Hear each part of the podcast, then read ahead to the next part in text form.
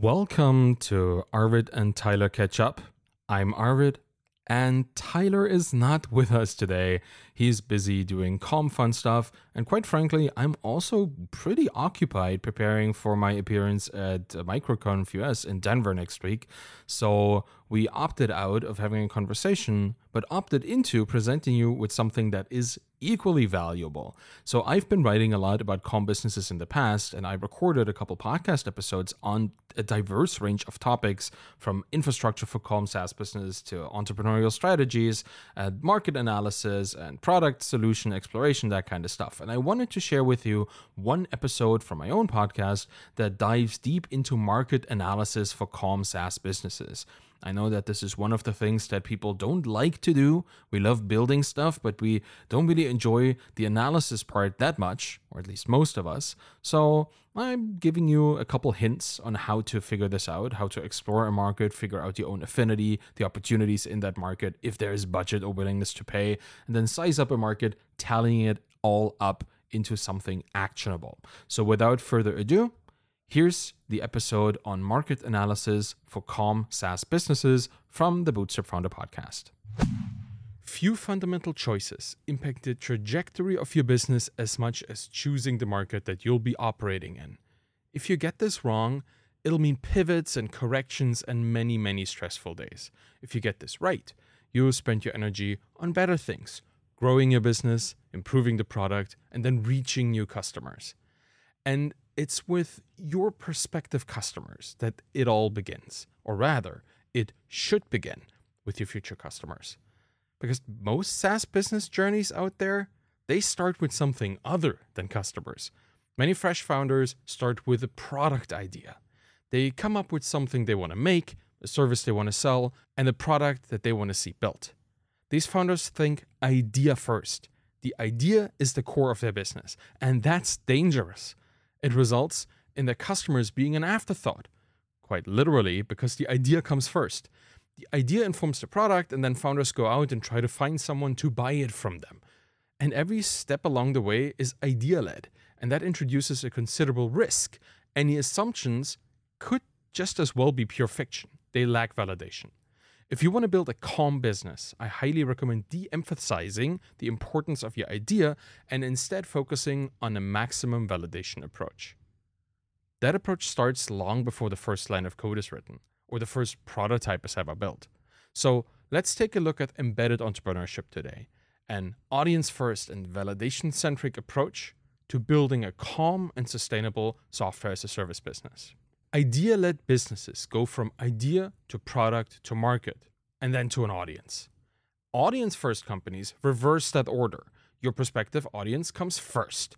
You then explore the markets and its opportunities around them, consider the existing products and solutions in there, and then develop your business idea. Audience first in this context doesn't mean you have to build or have access to a personal audience already. The critical part is that you understand your future customers enough to know where they congregate and where you can reach them.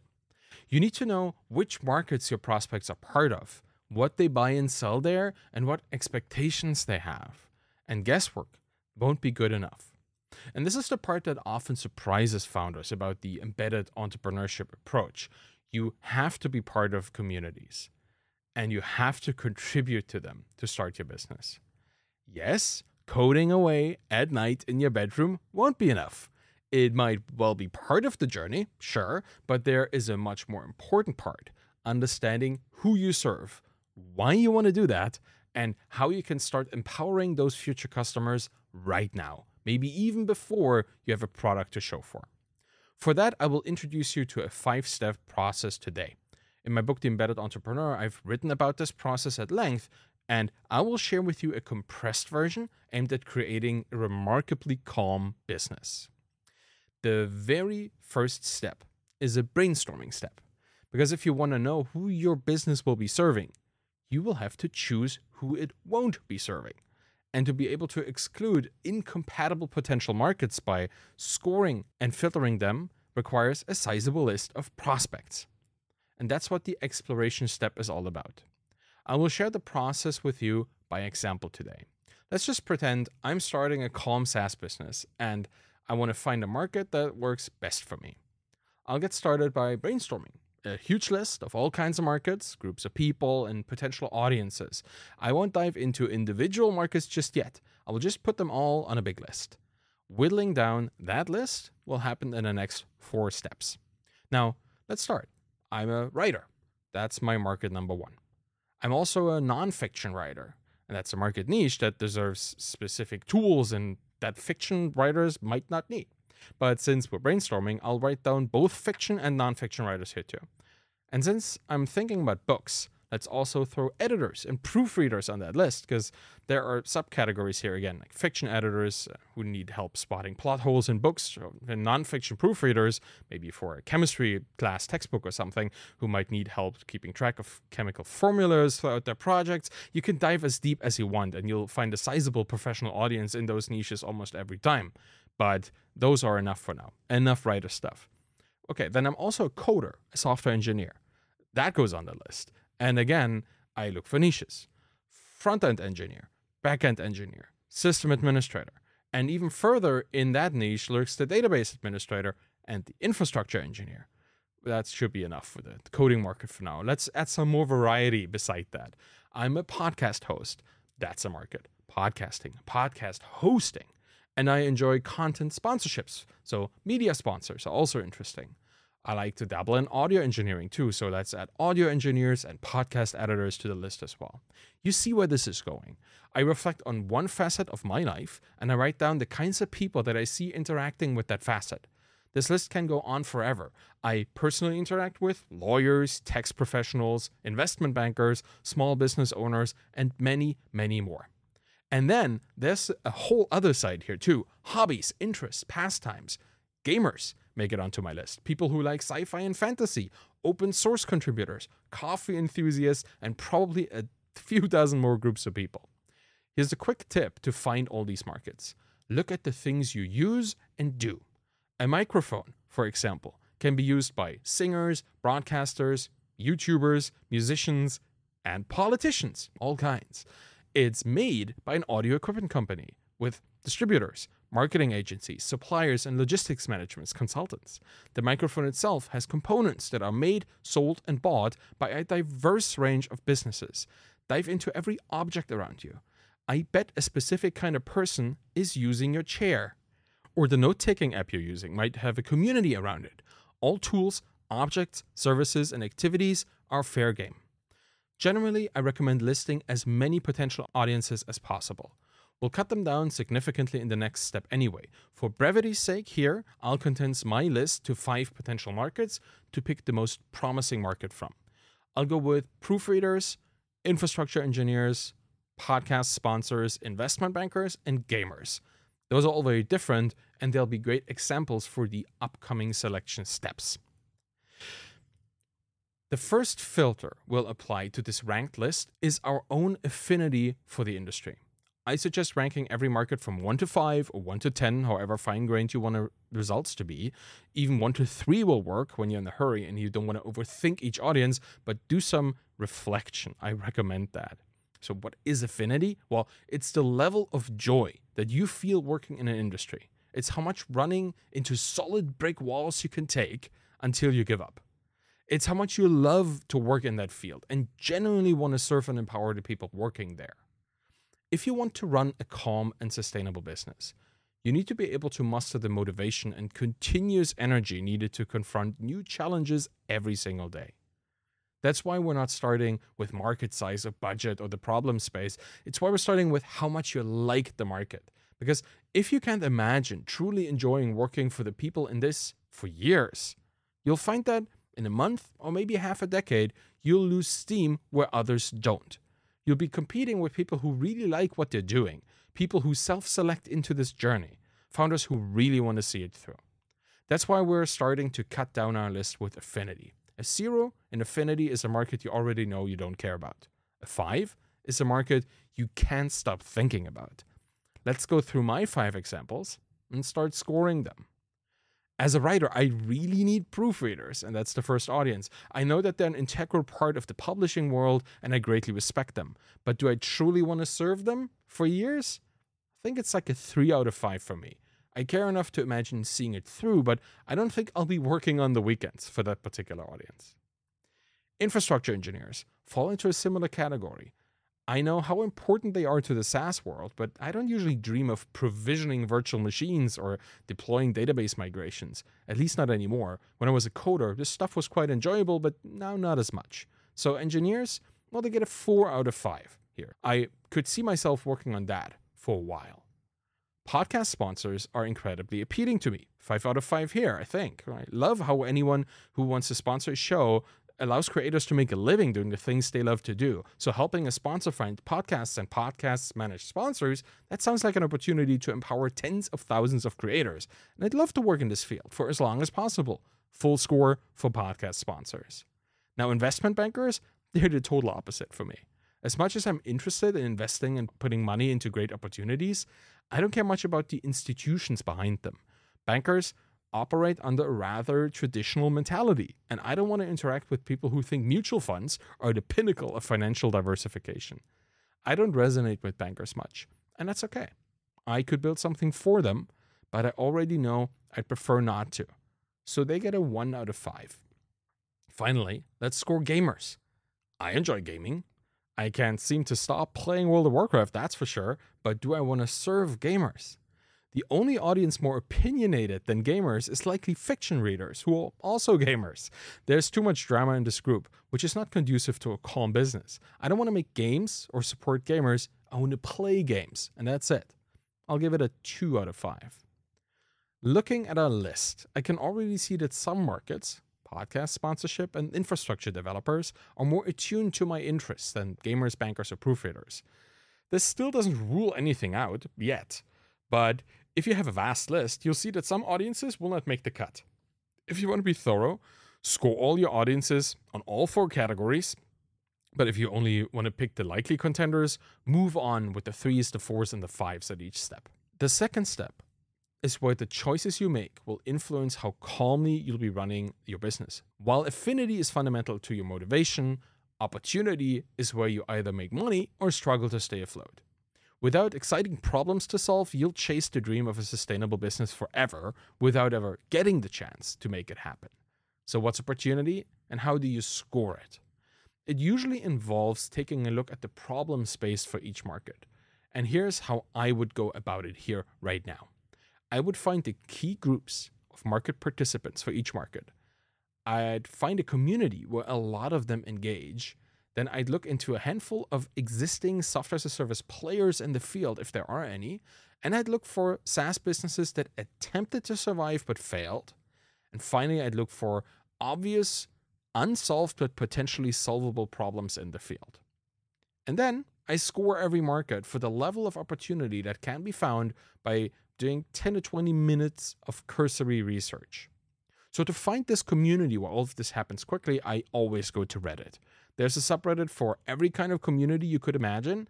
Many tools like Sayit or Hive Index, they can quickly guide you to the right parts of the internet, and from there, you'll find pinned threads and link lists that allow you to find even more resources. And you'll discover critical players, services that everyone already uses, and most importantly, people talking about their challenges. If the challenges are interesting, that's great. If people already use paid SaaS businesses for that, even better. So let's look into my markets again. There is a subreddit dedicated to proofreading with almost 14,000 subscribers. That's a great start. Self publishing and copywriting communities also talk a lot about this topic. Professional proofreaders are then found around freelancing platforms too, and in those internal forums attached. They talk about specific issues of their trade, and most of them are grammar related, and they occasionally complain about challenges with the business of proofreading as well. They're also used to pay for tools and use a substantial amount of software. This looks like a great market that we have here. That's a 5 out of 5. There are also a lot of infrastructure engineers. They hang out in subreddits like slash r slash sysadmin, surrounded by over 700,000 subscribers. There are many interesting niches in this group, such as site reliability engineers, and they're employed by almost every sizable software powered business. On slofile.com, there are a few dozen Slack instances where those engineers talk about their problems, and there are plenty of those. But while researching this problem space, I found one red flag. The majority of the problems in this space are not just critical, they're mission critical. A noticeable amount of conversations hint at the massive financial damage caused by malfunctioning solutions. And as a small business, I don't want to shoulder this responsibility of having to supply a service that can't ever fail. That's a legal risk and an expensive one at that, too. It certainly will impact the calmness of the business. And there's another glaring problem. These engineers seem to love finding solutions to their own challenges. Many of the issues that appear can be solved by cobbling together existing open source tools. It's not pretty, and it hints that a need for something better is there, but the conversations in those forums make it quite clear that people look for free solutions. For these reasons, infrastructure engineers get a 2 out of 5. On the other hand, podcast sponsors are out there and they're looking for ways to spend money. After all, they want to advertise. And there are several find a sponsor for your podcast platforms out there already, and that's good validation of a market need. One noticeable problem is that most sponsors are out there on their own. They aren't in any obvious communities on this topic. That makes sourcing problems a bit of an issue, but there's still a way. Carefully searching for people asking about finding podcasts to sponsor, I found blogs that have newsletters attached. And reading back issues of those newsletters, I found plenty of interesting problems to solve, and existing solutions in the field seemed sustainable enough to survive. That's a 3 out of 5 for me. Looking at investment bankers serves up a desolate picture. Most Reddit posts about this topic are from people disillusioned by the industry, and they tell a tale of bureaucratic, unyielding systems that just gobble up hopefuls and churn out cynics. The problems they talk about revolve primarily about selling a bank's product to their customers and nothing about empowering people or creating wealth. The general sentiment in the few communities I found was a defeated, dispassionate attempt to squeeze more money from their customers. I already had low affinity for this group, but seeing them talk about their problems made it even less attractive. That's a zero out of five. Now, finally, let's look at gamers. Millions of them make up thousands of communities. One problem, though, their problems are game related, and most game developers don't really allow for monetization around their games. Existing SaaS tools and platforms seem to struggle, and there's huge turnover on that. Most money making endeavors revolve around selling games or hardware, not much opportunity for SaaS. I give it a 1 out of 5. Note how all of these ratings are highly subjective to me. Your research might yield completely opposite results because you find a different community or stumble upon a problem that you just can't stop thinking about. Every journey is unique, and so are your foundational choices. Score your potential markets in any way you like. There's no right or wrong here, I recommend taking note of the problems you encounter along the way too. You can use that later. Within my examples, you can already see a trend, but let's ignore that for now. You don't want to bias your scoring at this point. Knowing what you like and what problems you can expect to solve with your business is great, but will you be able to make money? Without looking at existing budgets, willingness to pay, and purchasing agency, we would have no insight into the longevity of our entrepreneurial efforts at this point. In any industry, there are people who use tools and people who pay for tools. And sometimes they're the same person, but often they are not. Knowing who will use your software and who will pay for it will inform your marketing and sales efforts. The more distinct these groups are, the more you'll have to double your efforts to reach both. After all, you'll need to convince someone to use your SaaS, and then they or you have to convince someone else to pay for a subscription. Proofreaders are a fantastic example of a calm, compatible market. They're freelancers, so they're both users and purchasers in one person.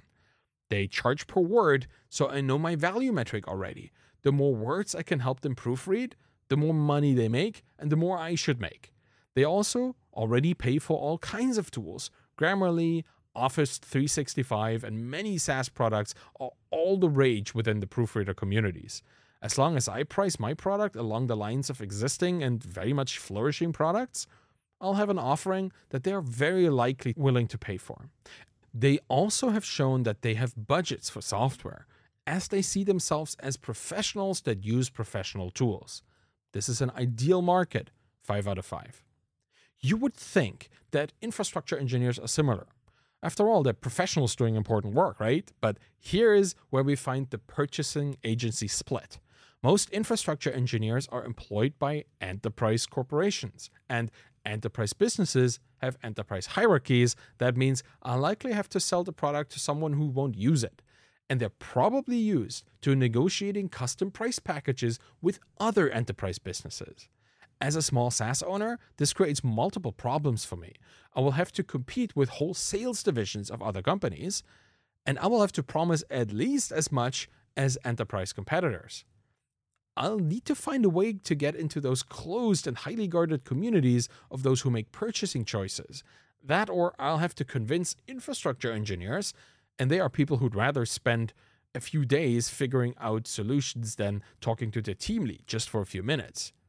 It's not the best budgetary situation to build a business in. I'll give it a 2 out of 5. Podcast sponsors, that's a solid market. They're ready to spend money on ads, and from the looks of it, they're ready to spend some more money finding podcasts to sponsor. The problem will be figuring out just how much and learning how to best reach the many individual players here. There are many partnerships and affiliate opportunities, but uh, it'll still be a lot of hard work to find and engage the right customers. It's a 4 out of 5 for me. Investment bankers are almost impossible to reach unless I go through the banks they work for. And banks, like educational institutions and governments, are practically impossible to sell to for small businesses. I don't even enjoy interacting with my bank as an individual. I certainly won't enjoy sitting in an office somewhere for hours trying to convince someone who still uses pen and paper to try and buy my SaaS product. Zero out of five. And then we have gamers. While most gamers have a budget for games, they don't have a budget for anything game adjacent. They reluctantly pay their monthly subscription fees, but they will rarely spend more money in the gaming world, unless it's for gambling, hardware, or merchandise. Neither of those are good SaaS options, and gamers are very protective of their money. After all, it's hobby money, and since they consider gaming a hobby, it's a very tight budget. This might be different for Twitch streamers who are business owners, but gamers generally don't spend SaaS money. That's a 1 out of 5. Before we get to the last step, then, an observation. Calm businesses are hard to establish under certain conditions. Solving mission critical problems means a lot of stress and anxiety that solving regular problems wouldn't create. Selling a SaaS business to traditional industries is generally more demanding and requires way more effort than helping those who understand and value SaaS solutions. Similarly, markets where people don't even try to solve their problems with SaaSable solutions means a lot of customer education and even more uncertainty. Calm SaaS businesses are built on foundations of validation, opportunity, affinity, and welcome.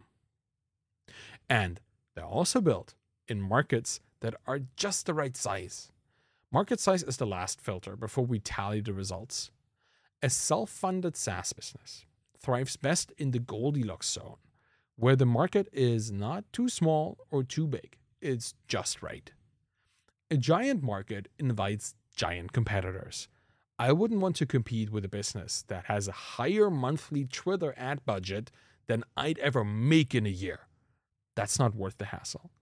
A tiny market isn't sustainable either. Too few customers means no space to grow or even survive in the first place. Picking the right size niche is an art, and in this stage of a scoring effort, you'll figure out if you've gone too big or too small. I recommend doing some Google based market size research.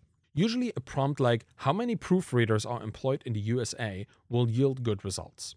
Occasionally, you'll have to dive into market reports and research PDFs, but it's worth it. It looks like there are just over 15,000 proofreaders in the United States.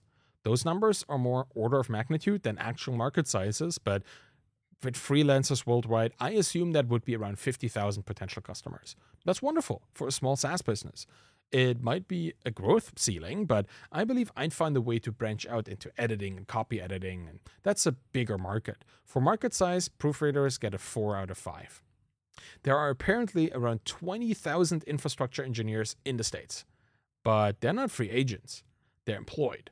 That means that there are a few hundred enterprise businesses that I might need to sell to. And do you know what a few hundred enterprise businesses attract? many more other enterprise businesses. This is too big of a market. I'd compete with Google, Microsoft, AWS, and anyone offering infrastructure tooling and services. While it's not impossible to find a niche audience here, it will be hard, and that's one out of five. The market for podcast sponsors can be pretty daunting. After all, all kinds of industries want to advertise on podcasts, which sounds very much like too huge a market for a small SaaS business. If it were just for that, I'd score this very low. But I know that there are niche markets within the podcast sponsoring space that I can slot my business into. Just tech businesses sponsoring tech podcasts looks like a solid market for a small SaaS business. Four out of five. The market for investment bankers is exceptionally huge. Banks are among the most capitalized institutions out there, and they attract everyone.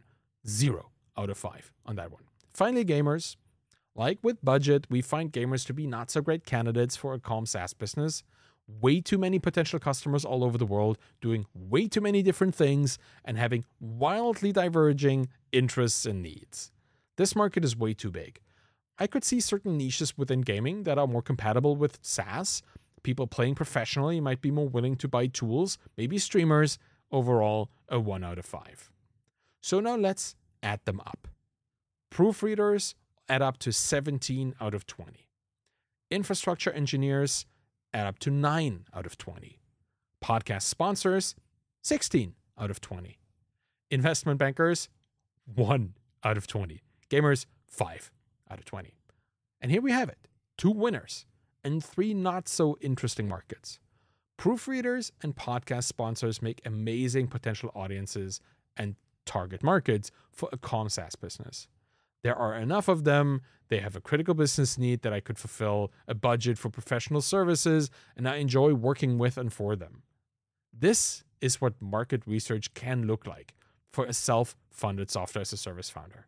Spend a few hours going through as many potential markets as possible, sourcing opportunities, budgets, and figuring out if there is a potential for a SaaS solution to a commonly held problem in that space. All you need to do now is to make a choice of which market you want to take and start the problem discovery process within. Yeah, and that's it.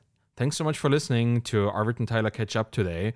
I promise you, we will be back catching up once our schedules don't misalign like they did this week. Um, until then, please tell your friends about this podcast if you find it interesting, if you find it somewhat helpful um, and intriguing if the topic of building calm SaaS businesses is something for you, hey, please tell your friends, tell your enemies too. Maybe they can learn something from this as well. You can support us uh, by going to ratethispodcast.com slash catch up, one word, um, by rating and giving reviews for the podcast. That would really help. But hey, just reach out to me or Tyler on Twitter. That would be really helpful. The podcast itself is on Twitter too at CatchUpFM. That would be the Twitter handle for that. Uh, other than that, you can always email us on uh, the email addresses that you will quite easily find for both Tyler and me on the internet. So just just reach out. If there's any topic you want us to talk about, we would be happy to dive into it. If there's any news surrounding the bootstrapped SaaS business space that you really want to see explored, just hit us up.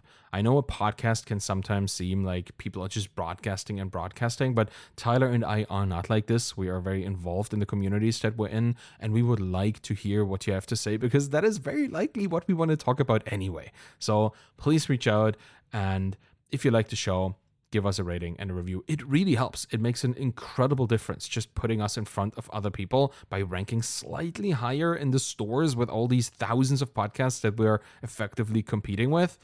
Anything truly helps. And that said, uh, we'll talk to you next week, hopefully, when we catch up about the things we didn't get to catch up about today. Have a wonderful week. Enjoy building a calm SaaS business, and we'll see you around.